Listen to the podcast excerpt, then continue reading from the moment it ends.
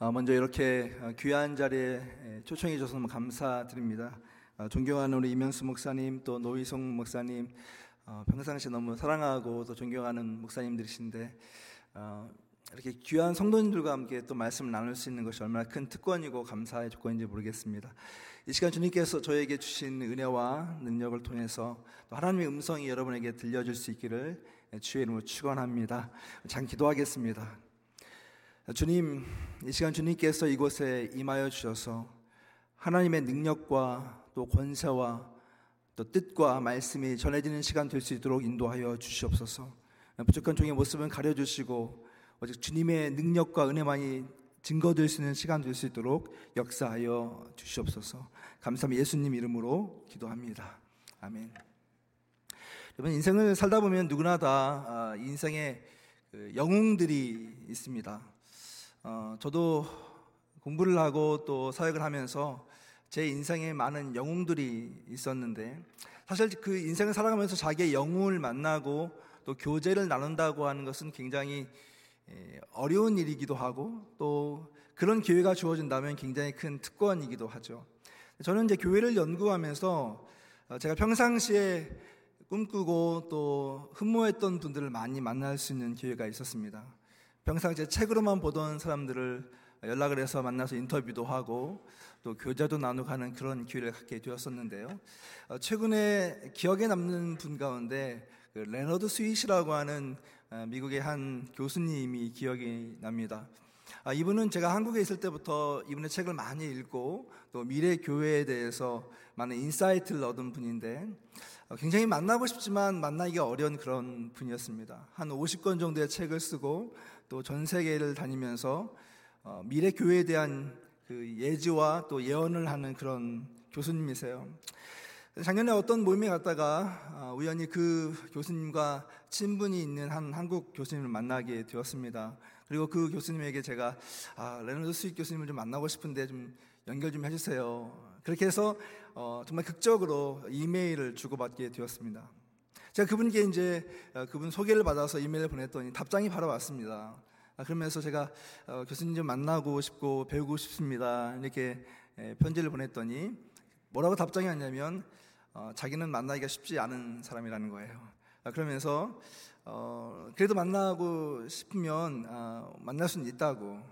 그래서 제가 다시 이메일을 보내서 만나겠다고 이렇게 이제 연락을 드렸더니 왜 자기가 만나기 어려운 사람인지를 이렇게 설명을 했습니다.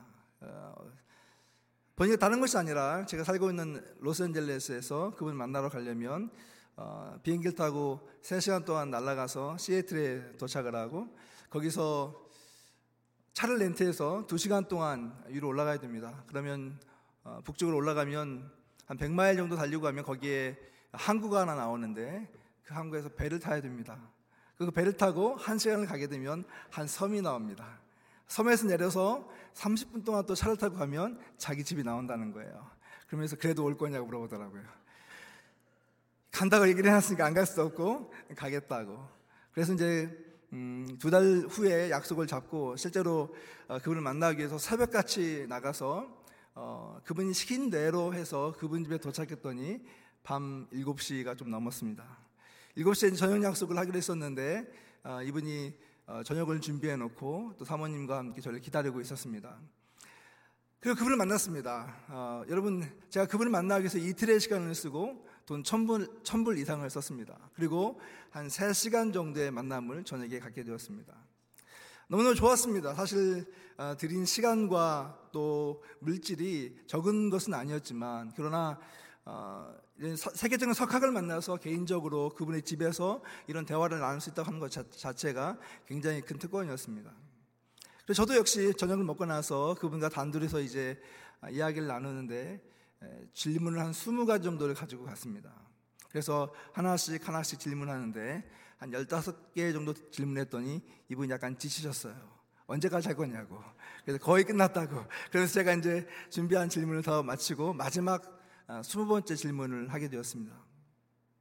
교수님, 교수님은 평생 동안 아, 교회와 미래 교회에 대한 연구를 해오셨는데 정말 앞으로 교회가 아, 새로워지기 위해서 어떻게 해야 됩니까?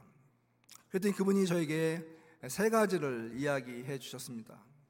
첫 번째로 성경으로 돌아가고 두 번째로 그 말씀을 우리의 상황 가운데서 읽고 마지막으로 예수 그리스도를 성령에 의해서 재발견하라고 하는 것이었습니다. 제가 그분의 이야기를 들으면서 역시 대가는 다르구나. 어쩌면 이렇게 시원하게 이런 이야기를 할 수 있을까. 그러면서 제가 감동 가운데 그것을 적었습니다. 그리고 집에 돌아왔어요. 똑같은 일정으로 하루 종일 시간이 걸려서 집에 들어와서 그 감동을 가지고 며칠을 지내고 어, 몇 주를 지냈습니다. 그리고 이따가 이제 어, 그분과 이야기 나눴던 그 녹음 테이프를 다시 틀고 note taking을 다시 하고 있는데 마지막 질문. 앞으로 미래 교회가 새로워지기 위해서 한국 교회가 새로워지기 위해서 어떻게 해야 됩니까? 라고 이야기했을 때 이분이 이야기하신 이 세 가지.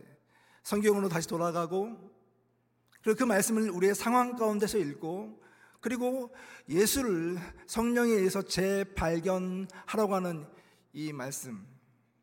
여러분 이 말씀을 듣고 또 듣는데 한편으로 이런 생각이 드는 거예요. 와, 이 말은 너무 기본적인 얘기다. 내가 그렇게 천불 이상 돈을 쓰고 이틀의 시간을 사용하지 않아도 충분히 누구나 할 수 있는 이야기를 이분이 하셨구나라고 하는 생각이 첫 번째로 들었습니다. 그리고 두 번째로 왜 평생에 걸쳐서 연구를 했던 이분이 이 이야기를 하셨을까? 근데 그것이 굉장히 저에게, 저에게 큰 충격으로 다가왔습니다. 그 이유는 바로 이것입니다. 오늘 우리가 예수 그리스도를 믿고 예수님을 따르는 성도라고 이야기하지만 실제로 우리의 삶에 있어서 가장 기본이 되고 또 우리의 삶의 근간이 되는 것이 어쩌면 하나님의 말씀이 아닐 수도 있겠다고 하는 것입니다. 우리가 그 말씀을 읽고 묵상하고 큐티를 하지만 정말 이 말씀이 살아있는 말씀이 되어서 오늘 이 시대에 우리에게 어떤 말씀을 하고 있는가라고 하는 것을 듣지 못할 때가 참 많이 있다고 하는 것입니다. 우리가 예수 그리스도를 믿고 따른다고 이야기하지만 실제로 정말 그 예수님이 걸어가셨던 그 길을 따라가고 예수님이 행하셨던 그 삶을 살아가면서 살아가는 성도 혹은 나의 모습은 얼마나 그분을 닮아가고 있는가. 성령님께서 조명해 주신 예수님은 난 매일매일 발견하고 있는가? 그런 생각을 하면서 참 많은 생각을 하게 되었습니다. 여러분, 많은 사람들이 오늘날 한국 교회와 이민 교회를 가리켜서 위기를 이야기합니다. 어떤 사람은 한국 교회 잔치는 끝났다 이렇게 책을 쓰기도 했습니다. 예, 맞습니다. 여러분 우리가 교회를 가고 또 많은 교회를 들여다보면 사실 교회가 비관적일 수밖에 없는 수많은 지표들과 객관적인 그런 내용들을 보게 됩니다. 어쩌면 한국 교회의 미래 굉장히 어둡고 또 우울하고 침울한 그런 미래가 보이기도 합니다. 그러나 여러분 정말 교회가 위기인 것은 무엇 때문일까요? 사람들이 교회에서 점점 줄어들고 청년들이 교회를 떠나고 물론 이런 외적인 것들도 교회에서 큰 위기겠지만 정말 교회가 위기인 이유는 우리가 예수 그리스도의 말씀을 우리 삶의 가장 기본적인 토대로 삼지 않고 그 말씀을 우리의 상황 가운데 읽지 않고 또 예수 그리스도를 정말 닮아가려고 하는 몸부림이 우리 가운데 없기 때문이 아닌가 그런 생각을 하게 됩니다. 저는 한 10여 년 동안 어, 여러 교회를 다니면서 어, 성장하는 교회와 또 죽어가는 교회들을 보았습니다. 어떤 분이 그런 얘기를 해요. 제가 죽어가는 교회가 있다라고 이야기를 하니까 교수님 아, 죽어가는 교회가 있습니까? 교회도 죽습니까? 네 맞습니다. 교회도 죽어가요. 교회 인간들이 함께 모여서 세운 기관이기 때문에 어떤 교회들은 생명력을 잃고 죽어가는 교회들도 참 많은 것을 보게 됩니다. 근데 뭐 어떤 교회가 죽어가는 교회일까요? 드라마틱하게 어떤 사건이 나서 교회가 쪼개지고 교회가 없어지는 그런 교회도 있지만 실제로 교회가 죽어갈 때 가장 중요한 전조는 이것입니다. 교회 역, 교회 전문가였던 톰 레이너는 죽은 교회 해부학이라는 책에서 죽어가는 교회의 첫 번째 징조는 교회가 서서히 부식되어 갈 때라고 이야기했어요. 그 안에 있는 사람들은 교회가 죽어가고 있는지를 모른다고 하는 거예요. 습관적으로 예배를 드리고 습관적으로 봉사를 하고 습관적으로 함께 모이지만 그러나 정말 생명력을 잃어버리고 하나님이 주신 꿈과 소망을 잃어버리고 모든 에너지와 모든 동력들을 교회 내부를 유지하기 위해서 사용하면서 그렇게 서서히 서서히 교회는 죽어간다 그런 이야기를 했던 것을 보게 됩니다. 여러분 우리 교회가 죽어 있는 교회인가 살아있는 교회인가 이것을 알기 위해서는 인간적인 관점이 아니라 영적인 관점에서 우리의 공동체를 봐야 해요. 저는 또 살아있는 교회를 많이 보게 되었습니다. 그 중에서도 제가 첫 번째로 어, 그런 첫 교회를 갔을 때를 잊을 수가 없습니다. 이 교회는 젊은이들이 많이 모이는 교회로 소문이 났던 교회인데요. 그 소문을 듣고 제가 그 교회를 찾아가서 깜짝 놀랐습니다. 왜냐하면 그 교회 갔을 때 거기에는 어떤 건물도 있지 않았고 화려한 예배가 있지도 않았고 어떤 교회 팻말도 있지 않았기 때문입니다. 그런데 한 창고 같은 건물에 수백 명의 젊은이들이 몰려 들어와서 예배 오기 전부터 그 앞에서 예배를 기다리고 있는 것입니다. 예배가 시작됐습니다. 시작되자마자 예배당은 가득 채운 젊은이들이 예배가 찬양이 시작되었는데 여러분 왜 그런 거 아십니까? 찬양이 시작되자마자 그 안에 전율이 흐르는 그 느낌. 여러분 전율이 흐르면서 아 정말 이 교회는 살아 있구나. 아 정말 성령님께서 이곳에서 운행하고 계시구나. 정말 여기는 생명이 꿈틀거리는구나. 이런 것을 느낀 경험이 있었어요. 근데 놀라운 것은 그렇게 죽어가는 교회가 있는 반면에 새롭게 살아나는 교회들이 여기저기에서 세워져 가고 있는데 한두 군데가 아니라 미 전역에서 그런 새로운 교회들이 일어나는 모습을 보았습니다. 하나님께서 이 시대에 여전히 새로운 교회와 새로운 리더들을 통해서 새로운 무브먼트를 만들고 있는 현장을 저는 보았던 것이죠. 이런 교회들이 갖고 있는 공통적인 특징은 무엇일까요? 하나같이 새롭게 일어나는 교회들, 하나님이 사용하시는 교회들은 외적인 화려함이나 어떤 외적인 것에 집중하는 교회가 아닌 것을 보았습니다. 그들 가운데는 정말 하나님의 그 말씀과 하나님의 그 인도하심과 하나님의 살아계심이 꿈틀거리는 그래서 그분이 주신 그 비전과 그 꿈을 가지고 살아가는 성도들이 있는 것을 보게 됩니다. 우리 잘 아는 말씀 잠언서 29장 18절 말씀에 묵시가 없으면 백성이 방자에 행하거니와 이 말씀이 있는데요. 정말 이 말씀에 있는 것처럼 이 묵시라고 하는 것 하나님의 revelation 혹은 비전 혹은 divine guidance가 표현한 이 말씀 우리 하나님의 백성 가운데 하나님의 계시와 하나님의 비전과 하나님의 신적인 인도하심이 있는 교회와 성도들은 살아날 것이고 그것이 없는 교회는 죽을 것이라고 이야기하는 이 말씀이 여전히 이 시대에도 교회 공동체 안에서 working하고 있는 것을 보는 것입니다. 여러분, 우리가 만약에 하나님의 그 꿈과 비전과 그 열정과 그분의 그 divine guidance 신적인 인도하심이 우리 공동체 안에 가득 차 있다면, 우리 각 개인 개인에게 그것이 가득 차 있다고 한다면, 사실 우리의 삶과 우리 교회 공동체의 dynamic은 굉장히 많이 달라질 거예요. 오늘날처럼 교회가 무엇을 나를 위해서 해줄 것인가, 내가 어떤 좋은 프로그램과 서비스를 받을 것인가, 여기에 초점이 맞춰지는 것이 아니라, 하나님을 위해서 우리는 어떤 꿈을 꾸고, 어떤 모험을 하고, 어떤 삶을 살 것인가가 우리 삶에서 가장 일차적인 우리의 관심사가 되고, 목적이 될 것이기 때문에 그렇습니다. 사실 성경에 나와 있는 교회의 모습은 그런 모습을 우리에게 보여주고 있는 것을 보게 돼요. 우리 잘 아는 것처럼 여러분 사도행전에 사도들이 예수 그리스도의 말씀을 힘입어서 함께 기도하고 성령을 간구했을 때 사도행전 2장에 보면 초대교회 공동체가 놀라운 변화가 있는 것을 보게 됩니다. 그 전까지는 예수님의 말씀을 듣고 배웠지만 이것이 어떤 의미가 있는지 어떻게 그 말씀을 살아내야 될지 그들은 알지 못했던 존재들이었습니다. 그런데 사도행전 2장에 성령이 그들 가운데 임하기 시작하니까 그들의 내면과 그들의 행동과 그들의 공동체가 완전히 바뀐 것을 보게 됩니다. 엄청난 부흥이 그들에게 임했던 것을 보게 돼요. 그런데 말씀을 읽어가다 보면 또 다른 스테이지가 나오게 되는데요. 이 스테이지는 함께 모이는 교회에서 흩어지는 교회로 이 교회가 나오는 것을 보게 됩니다. 사도행전 8장 1절 말씀에 보면 이제 초대교회 핍박이 와서 더 이상 그들이 한 곳에 모여 있을 수 없는 상황이 발생한 것을 우리에게 보여줍니다. 8장 1절 말씀은 이렇게 표현하고 있어요. 그날에 예루살렘에 있는 교회에 큰 박해가 있어 사도 외에는 다 유대와 사마리아 모든 땅으로 흩어지니라. 여러분 이 말씀을 보니까 초대교회 공동체에 핍박이 와서 그들이 흩어졌다고 표현하고 있습니다. 근데 여러분 이 말씀에 되게 재미있는 표현이 있습니다. 흩어졌는데 누가 흩어졌는가?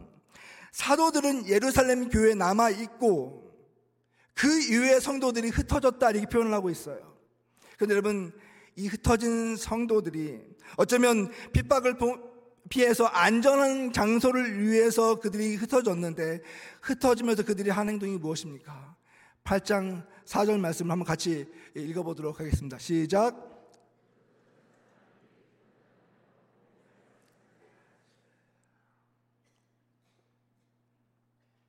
그 흩어진 사람들이 두루 다니며 복음의 말씀을 전할세. 저는 이 말씀을 읽으면서 전율이 느껴졌습니다. 왜냐하면 이들은 안전을 위해서 피난 가던 사람들이었어요.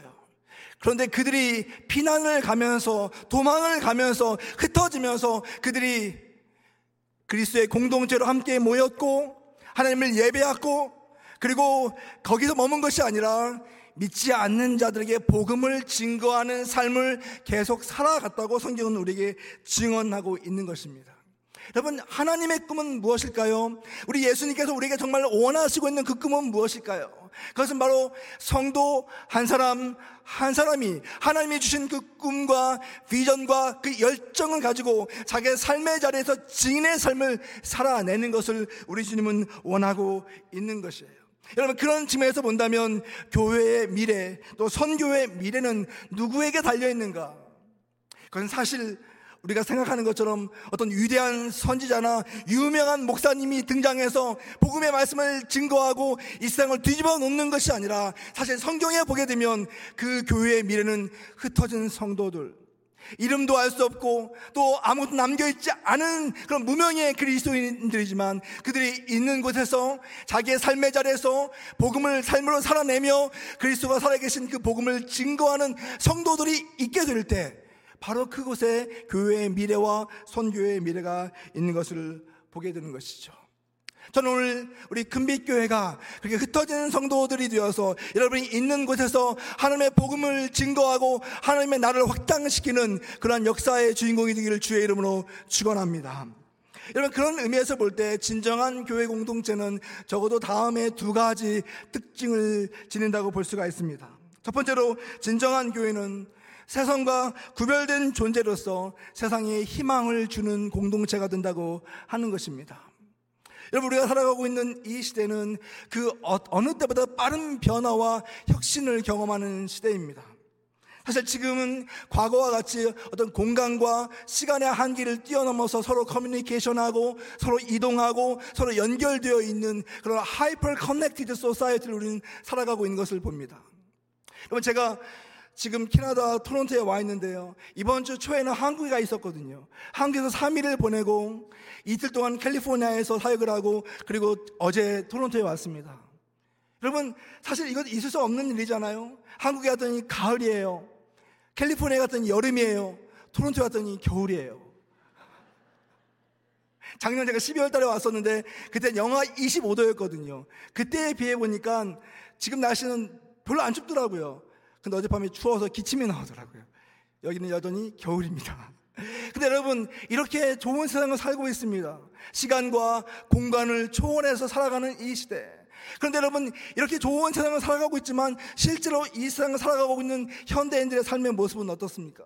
그 어느 때보다도 두렵고 그리고 그 어느 때보다 불확실한 세상 가운데서 앞으로의 미래를 염려하고 살아가고 있는 시대가 지금의 시대예요. 여러분, 오늘날 전 세계적으로 보면 1년마다 80만 명의 사람들이 스스로 목숨을 끊고 죽습니다. 근데 그 가운데서 OECD 국가 가운데에서 11년 동안 제1의 자살 국가가 대한민국이었습니다. 10대, 20대, 30대 사망 원인 1위가 자살이고 30대보다 40대가 더 많이 자살하고 40대보다 50대가 더 많이 자살하는 나라가 대한민국입니다. 그리고 남자와 여자 누가 더 많이 자살할까요? 남자가 여자보다 3배 이상 자살을 많이 합니다. 여러분, 이렇게 살기 어려운 시대를 저희는 살아가고 있어요. 이민 사연은 좀 낫나요? 여러분, 작년, 몇해 전에 뉴욕 보건국에서 인종별로 중년 사망률을 조사했어요. 그 놀랍게도 그 수많은 인종 가운데서 뉴욕에 살고 있는 한인들이 제 1위를 차지하고 말았어요. 그만큼 우리가 살아가고 있는 이민, 이민의 환경도 녹록지 않다고 하는 것을 우리는 보게 됩니다. 여러분 세상은 4차 산업혁명을 이야기하고 로봇과 인공지능을 이야기하면서 앞으로 우리가 살아갈 세상은 전혀 다른 세계가 될 것이라고 이야기하지만 실제로 그 삶을 살아가고 있는 우리들은 두렵고 떨리고 불확실한 가운데서 미래에 대한 그런 위기 가운데 살아가고 있는 것을 봅니다. 이때 여러분 정말 주님께서 우리에게 원하시는 복음의 말씀은 무엇입니까? 요한복음 15장 5절 말씀에 보니까 예수님이 이렇게 이야기해요. 나를 떠나서는 너희가 아무것도 할 수 없습니다. 주님이 우리가 말씀하시는 무엇입니까? 세상이 아무리 변하고 아무리 발전한다 할지라도 나를 떠나서는 너희가 아무것도 할 수 없다고 말씀하고 있는 거예요. 여러분 우리가 살아가는 이 세상을 보게 되면 얼마나 많은 사람들이 주님을 떠나서 인간의 힘과 능력과 지혜와 자기 스스로의 힘으로 살아가려고 하는지 몰라요. 그러나 기술이 발전하고 아무리 사회가 좋아진다 할지라도 주님을 떠난 세상 가운데는 진정한 희망이 없다고 하는 것을 우리 지금은 이야기하고 있는 것입니다. 사도행전 4장 12절 말씀 다른 이로서는 구원을 얻을 수 없나니 천하 사람 중에 구원을 받을 만한 다른 이름을 우리에게 주신 일이 없습니다. 그것이 주님이 우리에게 하신 말씀이에요. 여러분, 우리 삶 가운데 혹 너무나 외롭고, 혹 너무나 지쳐있고, 혹 여러분 너무나 살 에너지가 없다면, 사실 그것은 여러분의 경제적인 상황이 어렵고, 신분이 어려워서가 아니라 예수님을 떠나 있기 때문에 그렇다고 하는 거예요. 예수님을 떠나 있는 사람은 진정한 희망을 잃어버리고, 살 소망을 잃어버린다고 하는 거예요. 그러나, 우리 공동체가 정말 살아있고 그리스의 복음으로 하나가 되고 하나님의 그 복음에 살아서 움직이는 정말 예배하는 공동체, 생명 공동체가 된다면 바로 이 공동체를 통해서 사랑에 믿지 않는 사람들이 아니 예수를 믿고 정말 시리에 빠져 있는 사람들이 이 공동체를 통해서 새로운 생명을 얻고 주님의 그 놀라운 영광에 참여하게 되는 그 거룩하심을 경험하게 된다고 하는 것을 주님 우리에게 이야기하고 있는 거예요. 여러분 우리 교회가 정말 진정한 교회 공동체가 되기 원한다면 정말 주의 말씀을 우리가 사모하고 주의 임재하심을 사모하고 주의 거룩하심이 이 안에서 매일매일 꿈틀거리며 우리를 새롭게 하는 그런 놀라운 능력이 여러분 가운데 함께 있기를 주의 이름으로 축원합니다. 여러분 그리고 또 한 가지 두 번째로 중요한 것은 진정한 교회는 복음을 통해서 세상을 변화시킨다는 것입니다. 한번 따라하겠습니다. 세상을 변화시킨다. 여러분 누가 보면 4장 18절부터 19절 말씀에 보면 주님이 주님의 사역을 이렇게 이야기합니다. 우리 같이 한번 읽어보겠습니다. 시작. 주의 성령이 내게 임하셨으니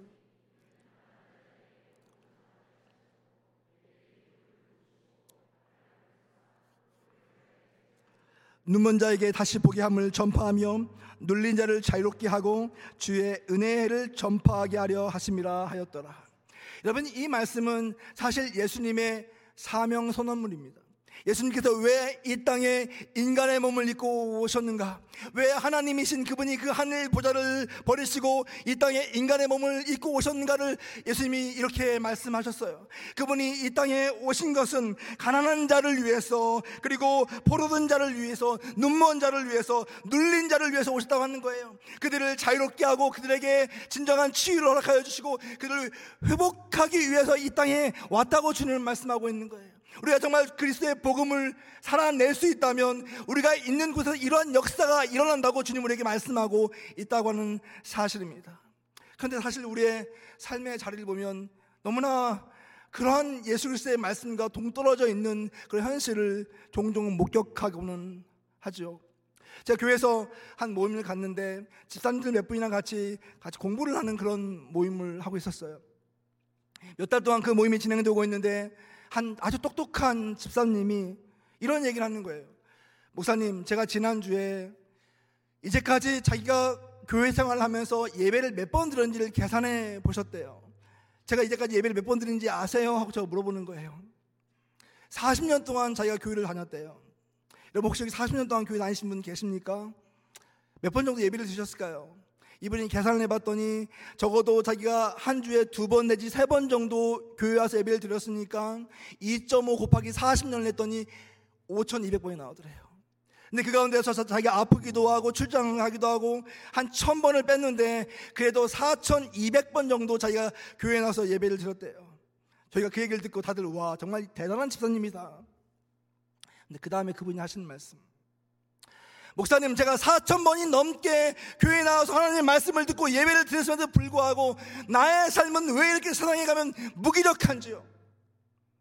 그렇게 똑같은 말씀을 듣고 하나님의 말씀을 들었음에도 불구하고 왜 나의 삶은 세상에도 전혀 변화가 없는 것일까요? 왜 나는 이렇게 힘이 없고 무기력할까요?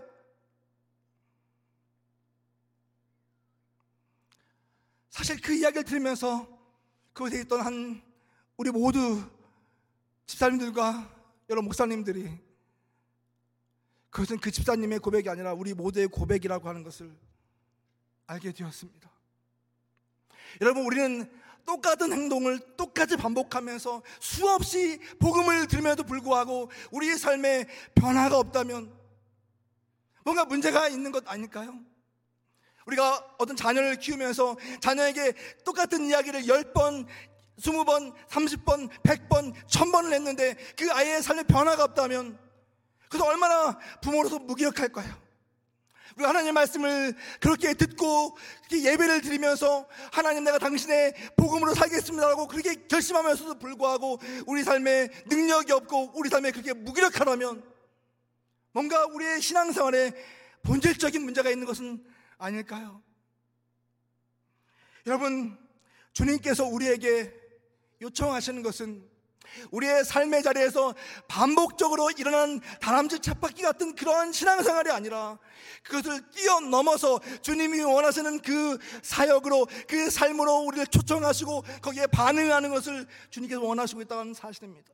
우리가 신앙생활 하면서 우리가 선으로 그려놓은 암묵적인 어떤 선, 더 이상 이 이상은 내가 가지 않겠습니다라고 이야기했던 그 선을 깨고 그 선을 넘어서서 하나님이 원하시는 그 복음의 그 초점 가운데 우리가 나아가는 것을 우리 주님께서 우리에게 요청하고 있다는 사실이에요. 얼마나 많은 크리스천들이 정말 그 선 안에서 안전한 신앙생활하고 있는지 몰라요. 그러나 우리 주님은 우리에게 안전한 생활로 멈추는 것이 아니라 그 선을 넘어서서 그리고 정말 주님이 주실 수 있는 그 축복과 능력과 그 권세와 살아계심을 살아낼 수 있는 그런 삶을 우리에게 요청하고 있다는 사실이에요. 여러분 얼마나 많은 그리스도인들이 또 역사에 많은 믿음의 선조들이 그 선을 넘어서서 위험하지만 그러나 그 모험의 그 여정 가운데서 하나님과 함께 동행하는 기쁨을 누리고 세상에 경험하였었고 세상이 줄 수 없는 그 놀라운 평화와 안전을 그 안에서 경험하는지 모른다고 하는 사실입니다. 만약 우리가 신앙생활을 하면서 그 하나님과 함께하는 그 모험의 여정을 걷지 않고 그분이 주시는 그 놀라운 능력과 섭리를 경험하고 있지 못하고, 못하고 있다 한다면 사실 우리의 신앙생활은 반쪽짜리밖에 되지 않는다고 하는 사실이에요. 우리 주님은 우리에게 때로는 우리가 넘어설 수 없는 그 선 밖으로 담장을 벗어나서 하나님의 그 복음을 들고 세상 가운데서 그리스도의 증인이 되고 그분과 함께 동행하는 삶을 우리에게 요청하고 있다는 사실을 우리 기억했으면 좋겠어요. 여러분 마태복음 28장 18절부터 20절 말씀을 잘하는 말씀이죠. 우리 같이 한번 읽어보도록 하겠습니다. 시작. 하늘과 땅의 모든 권세를 내게 주셨으니 그러므로 너희는 가서 모든 민족을 제자로 삼아 세례를 베풀고 내가 너에게 분부한 모든 것을 가르쳐 지키게 하라. 마가복음 16장 15절 말씀도 같이 읽어봅니다. 시작. 너희는 온 천하에 다니며 만민에게 복음을 전파하라. 누가복음 24장 48절 말씀 시작. 너희는 이 모든 일의 증인이라 볼지어다 내가 내 아버지께서 약속하신 것을 너에게 보내리니 요한복음 20장 21절 시작 아버지께서 나를 보내신 것 같이 나도 너희를 보내노라 여러분 성경을 아시는 분들은 쉽게 캐치하겠지만 이 마태복음, 마가복음, 누가복음, 요한복음 이 가장 마지막 절에서 마지막 장에서 예수님은 그의 제자들에게 동일한 말씀을 하고 계세요. 제자들에게 하셨던 가장 강력한 요청은 무엇이냐면 네가 안전한 곳에 너 혼자서 잘 지내다가 하늘나라로 오라고 말씀하신 것이 아니라 그리스도께서 하셨던 그 하나님이 맡겨줬던 그 사명의 그 삶을 살아내고 그리고 오라고 하는 요청이었던 것을 보게 됩니다. 그것을 위해서 우리에게 하늘과 땅의 모든 건세를 주셨다고 하셨어요. 너에게 온 인류를, 온 천하를 복음으로 제자와 삼으라고 하는 그 사명을 우리에게 주셨다고 하는 사실이에요. 근데 여러분 사실 이 말씀을 보다 보면 우리 자신이 얼마나 나약하고 부족한지, 나같이 연약한 사람이 어떻게 그런 삶을 살 수 있습니까? 이런 이질감을 느낄 때가 있지 않습니까? 아마 제자들도 그러지 않았을까요? 성경에 나와 있는 제자들 베드로와 안드레와 야고보와 요한 같은 사람들 우리는 그들을 영웅으로 알지만 사실 그들의 삶을 보면 그들은 하나 어부에 지나지 않는 삶이었잖아요. 당시에 가장 낮은 천민으로서 가장 영향력이 없던 그런 배우지도 못한 무식한 사람들이 베드로와 안드레와 야고보와 요한 같은 사람들이었습니다. 예수님의 제자 가운데서 마태가 있습니다. 근데 이 마태는 어, 직업이 세리로 나와 있잖아요. 민족의 등을 빼서 그리고 자기의 배를 배부르게 했던 그런 세리, 사람들의 가장 경멸과 멸시를 받았던 사람이 마태였어요. 제자 가운데서 가론 유다와 시몬이 나오잖아요. 이들은 사회적 어떤 불만을 가지고 무력을 써서라도 사회를 전복시키고자 하는 그런 열심 당원들이었던 것을 보게 돼요. 여러분 하나님께서 그분의 이 놀라운 구원 사역을 진행하시면서 예수 그리스도를 통해서 십자가에 달려 죽으시고 부활하시고 그 영광스러운 사명을 이루시면서 이제 하늘나라로 승천하시면서 그 사명을 제자들에게 위임해 주시는데 이렇게 제자들은 별 볼 일 없는 사람들이었던 거예요.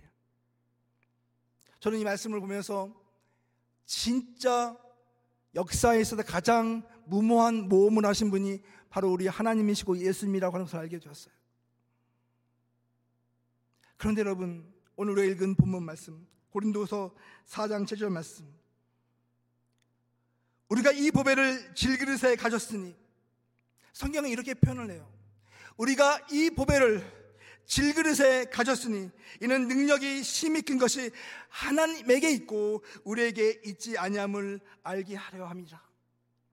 사실 여러분 우리의 인생은 어떻게 보면 질그릇 같은 인생이에요. 깨지기 쉽고 남들이 볼 때 별로 가치가 없어 보이는 그런 인생, 남들이 볼 때는 별로 영향력이 없는 그런 인생처럼 보일 수 있어요. 그런데 우리 하나님께서는 그분의 가장 강력하고 가장 위대한 보화를 이 질그릇에 담았다고 하는 거예요. 여러분과 저와 같이 별 볼 일 없는 사람들, 주목할 수 없는 사람들, 영향력이 없는 이 사람들에게 그리스도의 보화를 담아서 하나님의 능력, 하나님의 크신 그 위대하심을 세상 사람들에게 증거해주고 그들 알리는 증인으로서의 삶으로 여러분과 저를 초청하셨다고 성경 우리에게 이야기하고 있는 거예요.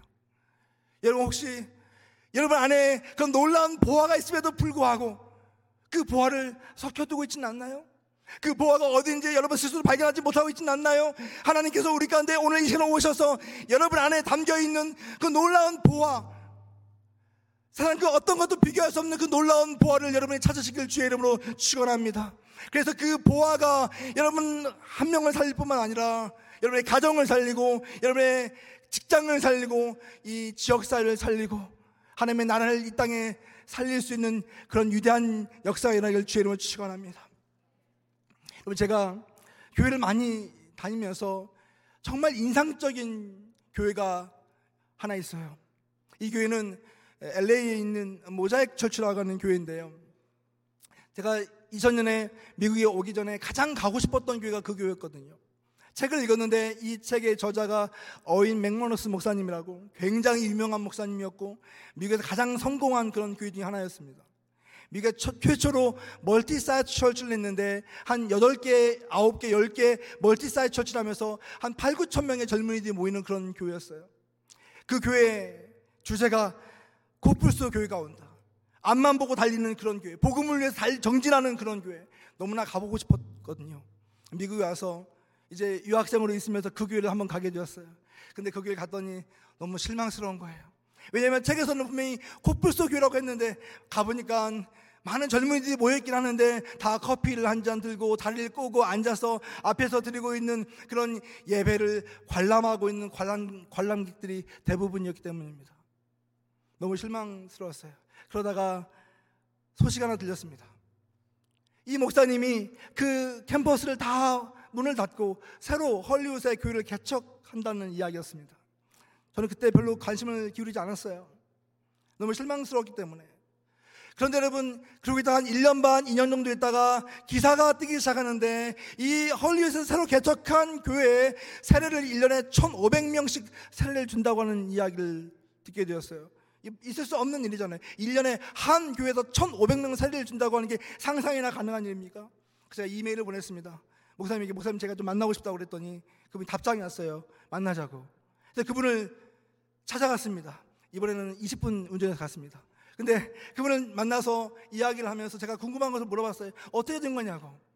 그래서 이분이 하신 말씀이 자기는 정말 하나님의 그 복음을 들고 불신자를 찾아가서 복음을 증거하는 그런 교회를 만들고 싶었는데 그래서 처음 교회를 담임이 되었을 때 오래된 교회 건물을 팔고 불신자가 제일 많이 있는 그런 나이트 클럽에 가서 예배를 드리기 시작하면서 많은 사람에게 비판도 받고 비난도 받았는데 그런데 그 교회가 성장을 하고 10개, 8개 그런 multi-site church가 되고 수많은 젊은이들이 몰려왔는데 그곳에 모여 있는 젊은이들이 복음의 열정을 잃어버리고 그냥 복음을 소비하는 커스터머들만 와 있다고 하는 걸 보면서 내 목회가 실패했다. 난 이제 그만 목회를 해야겠다. 이런 상황이었다는 거예요. 근데 그 가운데서 하나님을 다시 만납니다. 그리고 그 처음 가졌던 그 열정을 이분이 회복하게 돼요. 그래서 그 10개, 8개 그 캠퍼스를 다 문을 닫고 다시 헐리우드에서 교회를 개척하는데 여러분 헐리우드 와보시면 알겠지만 거기는 목회할 수 있는 환경이 아니에요. 가장 세속적이고 가장 여러분 동성애가 많고 가장 젊은이들이 그냥 놀러 오는 그런 곳이잖아요. 근데 거기서 교회를 개척했는데 예배를 드리는데 예배가 달라진 거예요. 정말 주님을 위해서 목숨을 걸 사람, 이 복음을 위해서 자기 삶을 그 걸 사람들만 오라고 했는데 첫 예배에 300명이 모였대요. 그러면서 그 안에서 복음을 증거하기 시작하는데 정말 가감 없이 하나님의 복음을 증거하고 복음의 삶을 드리라고 이야기하는데 여러분 제가 그 교회 예배를 가서 너무너무 놀랐잖아요. 왜냐하면 예배가 예전의 예배가 아닌 거예요. 그 강단을 가득 채운 젊은이들이 손을 들고 춤을 추고 띠을 뛰면서 예배를 드리는데 눈물을 흘리고 헌신을 하는데 2주에 한 번씩 콜링을 합니다. 이곳에 온 삶 가운데서 예수님을 믿지 않는 사람, 예수님을 자기의 주인으로 삶을 삶을 앞으로 나오라고, 그리고 저쪽에 가서 세례를 받자고. 근데 그 예배 1부, 2부, 3부, 4부 예배를 드리는데 각 예배마다 20명, 30명, 40명씩 앞으로 나오는 거예요. 제가 갔을 때는 75명의 젊은이들이 앞으로 나와서 세례를 받겠다고 밖으로 나가는 겁니다. 헐리우 사거리에서 사람들이 지나가고 버스가 지나가는데 그 바깥에서 세례를, 드립니다. 세례를 줍니다. 큰 통 두 개를 갖다 놓고 그리고 그렇게 이야기합니다. My name is 누구누구 Jesus is my Lord I give my life to God 이렇게 이야기하면서 세례를 받는데요. 계속해서 수십 명의 젊은이들이 세례를 받으면서 그 세속적인 거리가 복음의 환호성이 넘치는 그런 교회가 되는 것을 거리가 되는 것을 봅니다. 그 역사는 지금도 지속되고 있어요. 여러분 살아있는 교회란 무엇일까요? 정말 주님이 원하시는 교회는 어떤 모습일까요? 여러분 우리가 안전한 교회, 편안한 교회, 좋은 프로그램이, 프로그램이 있는 교회, 좋은 서비스가 있는 교회, 네, 그것도 좋은 교회예요. 그러나 그것은 인간적으로 좋은 교회죠. 정말 주님이 원하시는 교회는 이 복음의 열정이 살아있고 이 복음 때문에 자기의 삶을 드리고 복음 때문에 자기의 안전을 넘어설 수 있는 그런 그리스도인들이 나오는 교회. 그래서 다음 세대를 살리고 불신자를 살리고 지역사회를 살리고 하나님의 복음을 땅 끝까지 증거할 수 있는 그런 역동성이 넘치는 그런 교회. 저는 우리 큰빛 교회가 이 토론토에서 그러한 사명을 감당할 수 있는 교회가 되기를 주의 이름으로 축원합니다. 여러분 한 사람 한 사람 마음 가운데 하나님이 주신 그 선교적 DNA가 다시 불일 듯 일어나서 하나님을 위해서 삶을 드리고 예수 그리스도와 함께 그 모험의 현장에 나아가고 그 복음을 살아내면서 하나님만이 주실 수 있는 놀라운 축복과 은혜를 경험할 수 있는 그런 신앙 공동체가 될 수 있기를 주의 이름으로 축원합니다. 같이 기도하겠습니다.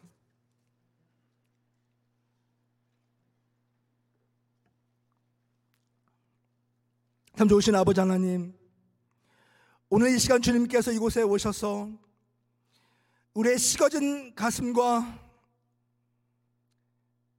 우리의 영혼을 새롭게 하여 주시옵소서. 성령님께서 이곳에 오셔서 말씀하여 주시옵소서. 성령님께서 우리 한 사람 한 사람을 만져 주시옵소서. 주님이 우리를 원하시고 부르실 때 그 부르심에 주님 제가 여기 있습니다. 응답하며 나아갈 수 있는 성도들 그런 교회 될 수 있도록 역사하여 주셔서 우리 이 큰빛 교회가 이 토론토뿐만 아니라 캐나다와 또 이민 교회와 세계 선교를 위해서 귀하게 사용될 수 있는 그런 교회 공동체 될 수 있도록 축복하여 주시옵소서. 예수님 이름으로 기도합니다.